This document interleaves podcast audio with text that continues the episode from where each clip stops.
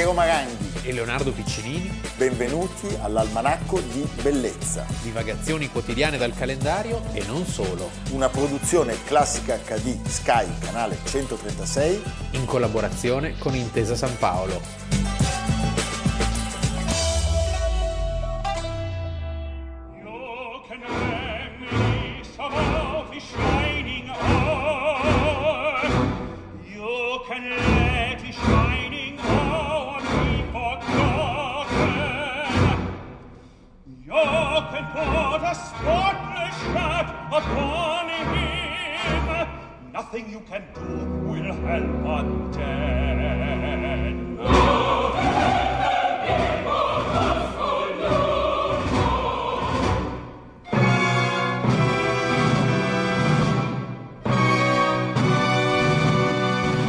Almanacco di Bellezza, 13 agosto. Leonardo, abbiamo iniziato con un filmato da un'opera di Kurt Weill per entrare in atmosfera. Noi parliamo oggi di un muro, del muro sinistramente più noto. Di un muro che in realtà è durato molto nella realtà di quello che però ha significato, sì. Perché il muro di Berlino, di cui oggi ricorre l'anniversario dell'erezione, cioè il 13 agosto del 1961, notte quindi, tra il 12 e il 13, quindi 60 anni fa, in realtà poi è caduto nell'89, quindi 27 anni, ma sembra un'infinità, anzi è stata un'infinità. Dunque cerchiamo di ricostruire la situazione nella Germania dopo la fine della Seconda Guerra Mondiale.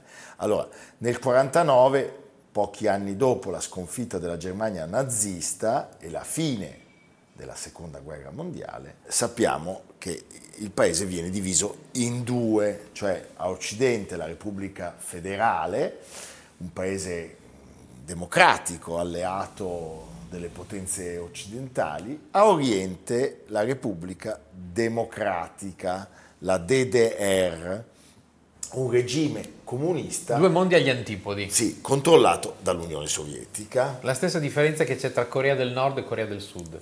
La città di Berlino si trova nel centro della Germania DDR. Dell'Est. Io da ragazzino, da bambino, ero convinto che fosse sul confine.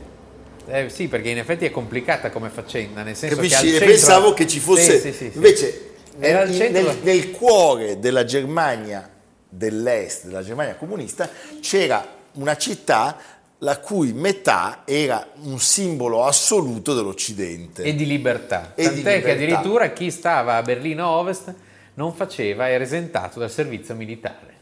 Allora, immaginatevi, come dire... Anche quanto, per invogliare appunto le persone ad andarci a stare. Quanto potesse nuocere questa presenza, questa...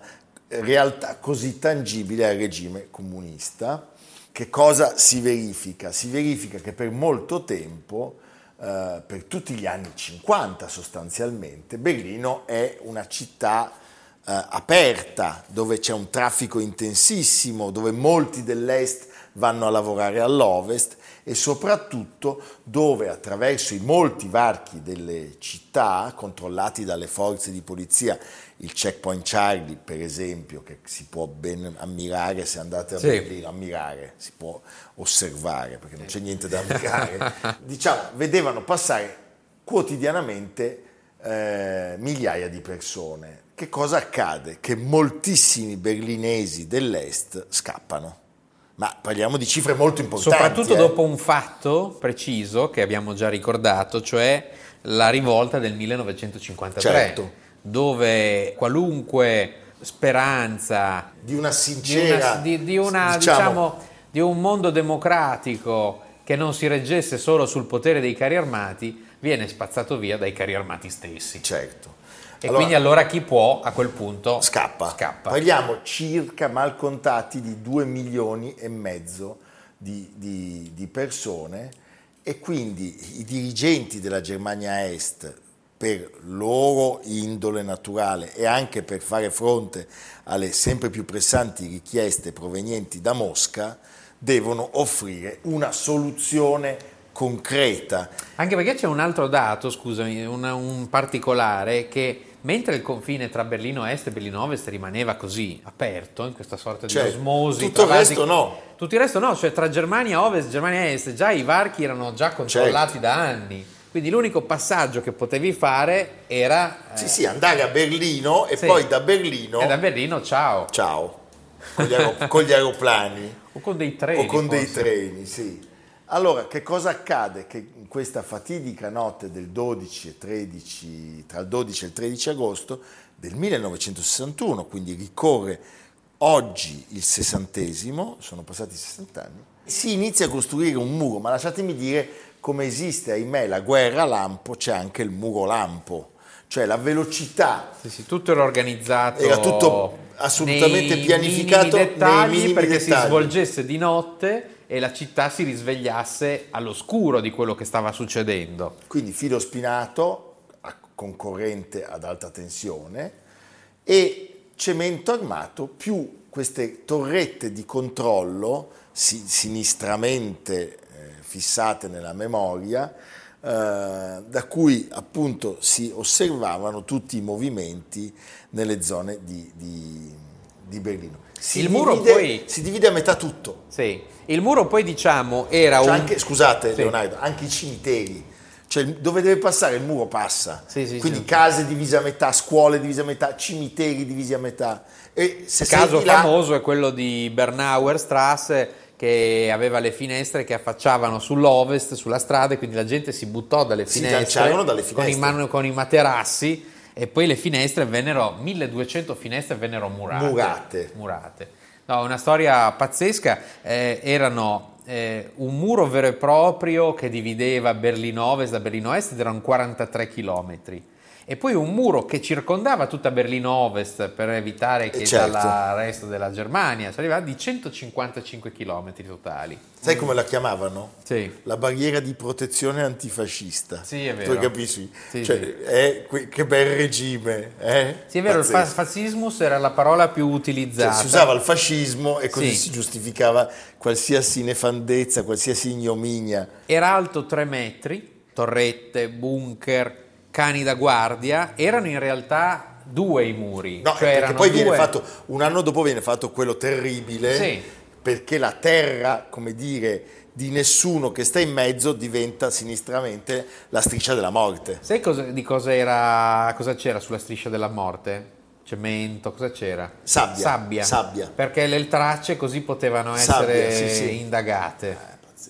E poi i famosi Vopos che controllavano dall'alto.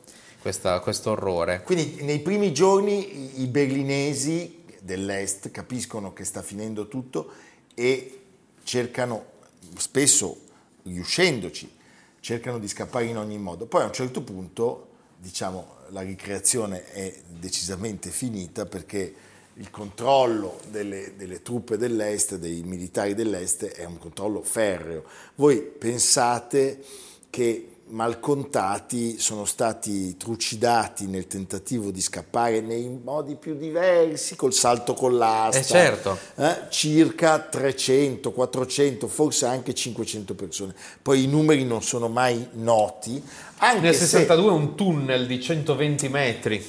Viene fatto il tunnel, poi c'è la macchina col doppio fondo, tutte cose che si possono vedere al museo che c'è a Berlino e che mostra questo dramma della storia. Sai che la lunga mi annoia moltissimo questa vicenda, tutte le volte che... Cioè, ho già visto tutto e non vorrei ritornarci a rivederlo, perché è una cosa talmente che no? Beh, è terribile. E poi questa continuità, ho letto una cosa molto bella, è uscito un libro...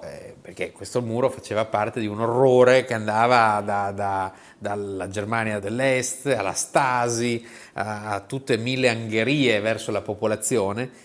E ho letto, è uscito un libro di Gianluca Falanga per Feltrinelli che si chiama Labirinto Stasi, ed è stato intervistato, gli chiedono: i protagonisti del suo libro sostengono che ci fu una continuità tra Terzo Reich e DDR, che ne pensa? Risposta: si erano conservati nella società alcuni elementi che autorizzano l'analogia, nell'educazione scolastica dei bambini, nelle parate, nelle mobilitazioni di massa, nell'annullamento dell'individuo, nel ruolo del partito. A quel livello la rottura con il nazismo era stata più forte all'Ovest, che aveva conosciuto prima l'americanizzazione del costume e poi la rivolta giovanile del 68. L'ideologia del Terzo Reich e quella della DDR sono opposte, ma se andiamo a sondare il rapporto tra società e potere, la sensazione di continuità mi pare giustificata. Stiamo parlando di tre generazioni, dal 33 che hanno conosciuto la dittatura. Fino al 90. Perché poi sappiamo che nell'89, nel novembre dell'89, il muro viene giù. Già ad aprile non si sparava più. Viene giù tutto, sì. Viene giù tutto l'impero sovietico e quello dei satelliti. Gorbaciov sostanzialmente è l'artefice di tutto, certo. Perché è quello che non difende a oltranza la Germania, sì. E la Germania trascinerà poi come una sorta di effetto domino tutto il blocco. Dobbiamo citare però anche altri due personaggi. Sì. Cioè, dobbiamo citare Reagan con il suo scudo spesso. Tear down this wall, Mr. Gorbaciov. E poi 63, no. Ich bin ein Berliner. No, tu citi Kennedy, ma non so se io citerei il polacco. Il papa polacco. Il papa polacco. Il pastore polacco. Comunque, sta di fatto che oggi, se andate a Berlino, ci sono tre grandi blocchi del muro per ragioni di testimonianza che si possono vedere. Il muro, per fortuna, non c'è più. Anzi, non è neanche così chiaro quale sia la traccia del muro, cioè te la devi un po' andare a cercare, e io riconosco il diritto dei berlinesi appunto a obliare questo terribile squarcio della loro storia. Io sono andato anche sulla cortina di ferro, cioè l'anello che divideva la Germania dell'Ovest e la Germania dell'Est, c'è un museo molto interessante, interi paesi. Perché poi Berlino è il caso più eclatante, certo. Ma ci sono dei paesini che da un giorno all'altro sono stati divisi da un filo spinato e c'erano i cugini che salutavano i parenti, i fratelli, certo. Ciao, come va di là, ma qua insomma. Poi a un certo punto non si poteva neanche far più quello perché erano chiaro. Messaggi che venivano. Quindi hanno fatto dei veri e propri muri, anche lì, con torrette, una cosa terribile, angosciante. Ascoltiamo, mi sembra giusto, il concerto diretto da Leonard Bernstein per celebrare la caduta del muro di Berlino.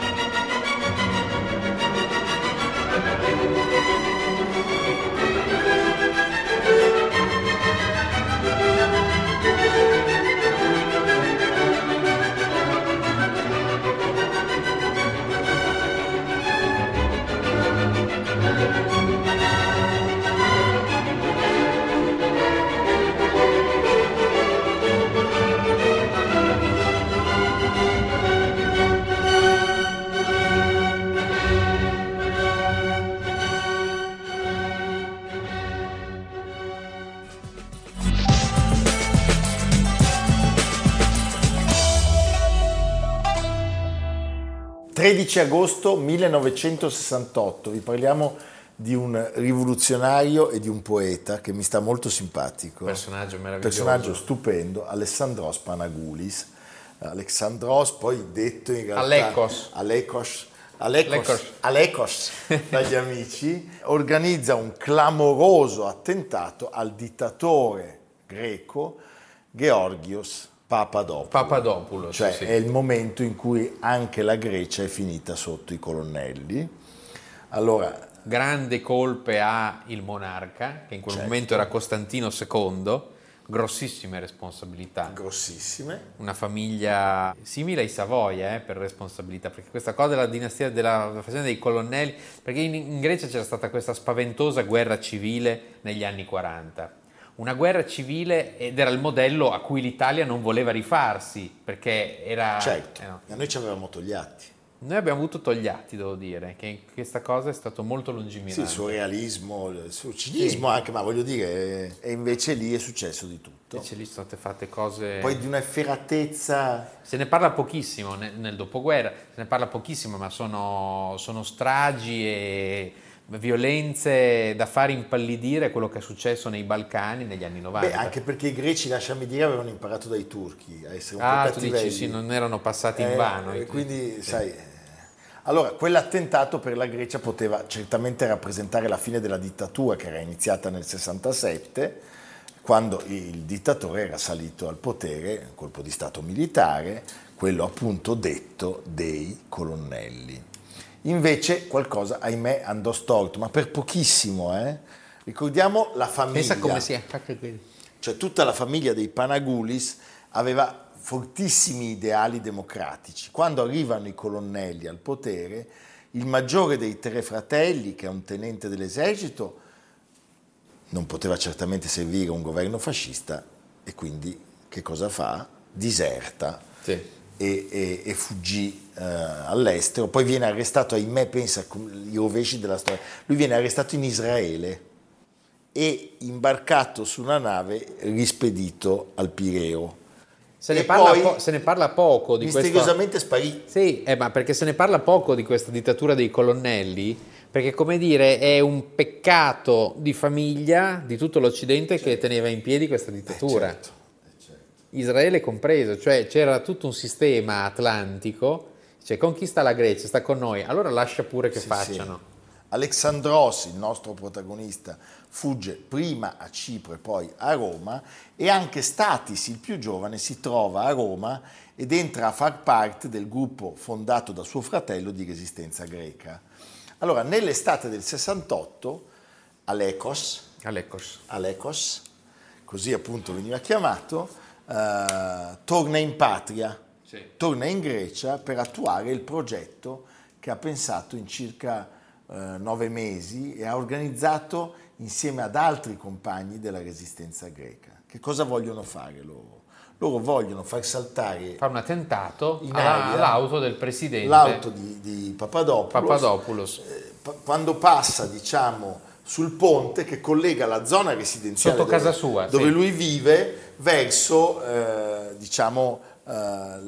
centro della capitale greca. E tutto è perfetto, tutto è semplice, ma l'attentato fallisce perché la bomba, ahimè, scoppia un secondo dopo il passaggio del dittatore.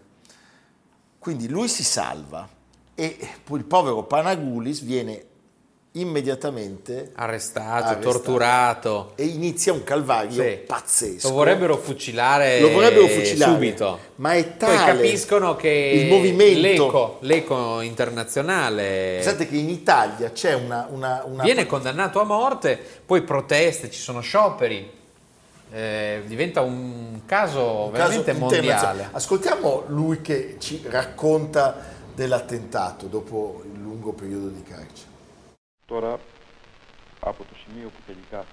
Purtroppo dal luogo in cui sono stato costretto a far esplodere le bombe non c'era la necessaria visibilità ed è forse per questo che l'attentato è fallito. Dopo l'esplosione mi sono tuffato e ho notato in immersione per un po'. Quando sono riemerso ho notato fino agli scogli e camminando curvo per non essere individuato dalla strada ho corso per una 60ina di metri per raggiungere il punto in cui una barca doveva prelevarmi. Ma non sono riuscito ad arrivare in tempo perché i poliziotti mi accerchiavano da tutte le parti. Allora mi sono nascosto in una grotta. È lì che dopo 2 ore mi hanno arrestato. No, ma ecco, la cosa straordinaria però di questo personaggio è che lui, quando viene arrestato e inizia il processo, prende la sua difesa, cioè non vuole nessun avvocato, e parla davanti alla corte greca dicendo: io pronuncio una condanna a morte perché uno stato fascista, una dittatura come la vostra, deve ammazzare uno come me, ma la mia morte servirà ai posteri, non aveva e paura, sarà in qualche modo il vostro epitafio. Cioè lui si condanna a morte nella ringa di difesa. Cosa accade? Come giustamente ha ricordato Leonardo, c'è una grandissima iniziativa a livello internazionale per impedire che l'esecuzione per fucilazione, se non sbaglio, venga eseguita. Tra l'altro il fratello Statis da Roma si dà molto da fare. Pensate che in Italia intervengono il PC, il PSI, la DC e Paolo VI. Tutti, cioè un anarco costituzionale. Dicono, sì. Forse è meglio andarci piano, e la Grecia, che era già pesantemente isolata, decide di condannarlo all'ergastolo. All'ergastolo nel 69 evade. Poi viene ripreso. Ripreso subito. Il carcere diventa sempre più duro, cioè si parla di inaudite, angherie sessuali, qualsiasi cosa. Lui scrive le sue poesie durante il periodo del carcere. Le poesie del carcere, l'edizione italiana avrà l'introduzione di Ferruccio Parri e di Pasolini, pensa. Beh, poi Parri e Pasolini. Parri, Pasolini e Panagoulis, però purtroppo c'era Papadopoulos, troppe P, direi. Va bene, cosa succede? Che finalmente dopo 1832 giorni e 1832 notti, e chissà cosa succedeva, tra scioperi della fame, rifiuto della grazia, c'è un'amnistia che viene firmata nel 1973. Questo è un ragazzo che ha 34 anni, una vita segnata. E il giorno dopo la scarcerazione lui incontra una signora, perché viene intervistato da... E non so se... Quindi fine pena mai? Beh, no, io non sono d'accordo con te. Questa sei stato malevolo, perché lui incontra Oriana Fallaci e incontra una donna con cui nasce un amore tormentatissimo. No, allora Oriana Fallaci era una grandissima, poi dopo è presa qualcosa. Vabbè, di questo dovremmo discutere, perché io non sono così d'accordo. Vabbè. Secondo me non gli è presa. È presa a noi che non ci siamo accorti che non l'era presa.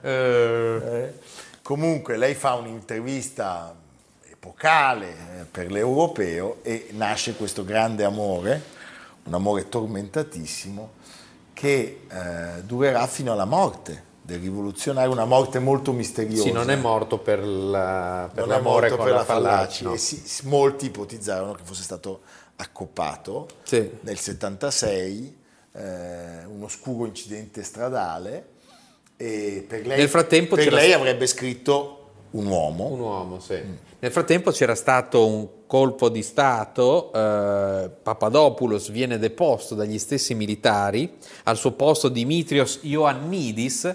Papadopoulos poi andrà in prigione, morirà in prigione, pensa addirittura nel 99, e nel 74 c'è un altro colpo di stato di questa seconda dittatura a Cipro. A Cipro l'intervento della Turchia, guerra di Cipro, è la mazzata finale sulla dittatura dei colonnelli. Sì, un po' come le Falkland per gli argentini. Un'enorme sconfitta, e quindi viene chiamato, dopo questo crollo militare, Costantino Scaramalli, e poi si va alle elezioni, alla normalizzazione della democrazia. E arriva Papandreou. E poi la dinastia dei Papandreou. C'è sempre una P. C'è difficile sempre una P. Ricordarseli tutti. Posso suggerire al pubblico di guardare un film straordinario su questi anni, che è Z, l'orgia del potere, di Costa Gavras, bellissimo, con un cast stellare, Jean-Louis Trintignant, Yves Montand e il barbaro omicida che è Salvatore. Bravo. In carne, è molto in carne. Ormai era diventato un mostro. Sai che poi si è ritirato e ha fatto politica, faceva l'assistente di un politico democristiano. Ma va? Sì. Qualche settimana prima del voto, i militari presero il potere e destituirono il giudice. Mentre era portato al carcere in una macchina della polizia, il deputato Giorgio Pirù morì di un'embolia, secondo la dichiarazione ufficiale. Inviato al confino, cade dal 7° piano della questura mentre lo interrogavano. Tentava di evadere, dichiara la polizia. 3 anni di reclusione per aver detenuto e diffuso documenti ufficiali. Contemporaneamente i militari hanno proibito i capelli lunghi, le minigonne, Soffocle, Tolstoi, Mark Twain, Euripide, spezzare i bicchieri alla russa, Aragon, Trotsky, scioperare, la libertà sindacale, Durkheim, Eschilo, Aristofane, Ionesco, Sartre, Beatles, Salvi, Pinter, dire che Socrate era omosessuale, l'ordine degli avvocati, imparare il russo, imparare il bulgaro, la libertà di stampa, l'enciclopedia internazionale, la sociologia, Beckett, Dostoevskij, Chekhov, Gorky e tutti i russi, il chi è, la musica moderna, la musica popolare, la matematica moderna, i movimenti per la pace, la lettera Z che vuol dire è vivo in greco antico. Va bene, Leonardo, non si dimentica mai. Mai. Bene, e tu dove ci mandi? Andiamo, visto che è il periodo lo consente, in cima alle montagne. Sei mai stato a Sant'Anna di Vinadio? C'è anche l'acqua minerale. L'acqua di Ma dov'è Sant'Anna di Vinadio? Cuneo, nel certo, Cuneese. Da cui veniva Balbo di Vinadio. Bravo, sì. Che era stato ministro e primo ministro, sì, che non c'entra niente col fascista. No, con Italo Balbo. Con Italo non c'entra niente. A Sant'Anna... Cesare e Oddone, direi. Esatto. A Sant'Anna di Vinadio c'è il santuario più alto d'Europa. Posso approfittare per salutare un compagno di sventure scolastiche? Sì. Perché io ho preso dei 3, dei 2, degli 0. Non da solo. Insieme a Emanuele Balbo di Vinadio. Personaggio di una simpatia cosmica. In suo onore andiamo al santuario di Sant'Anna, che è il più alto d'Europa, che è stato recentemente oggetto di lavori di restauro, e da lì si può andare in Francia con la guida Alpes du Sud della Michelin, che vi consiglio, e andare in un posto meraviglioso che è forse il più alto passo di montagna, un paesaggio lunare, il Col della Bonnette, 2800 metri, puoi arrivare in macchina, ma si soffre, d'altitudine. Con Balbo no, non si soffre. Andiamo con Balbo di Vinadio, lo vestiamo, sì, da conte. Sì, e lui entra, ci sono facciamo un filmino. Sì, tutto, facciamo un film e lo trasmettiamo alla radio. Okay. Ci vediamo domani. Domani. Almanacco di bellezza, a cura di Piero Maranghi e Leonardo Piccinini. Con Lucia Simioni, Jacopo Ghilardotti, Samantha Chiodini, Paolo Faroni, Silvia Corbetta. Realizzato da Amerigo Daveri, Domenico Catano, Valentino Puppini, Simone Manganello. Una produzione classica HD, Sky Canale 136, in collaborazione con Intesa San Paolo.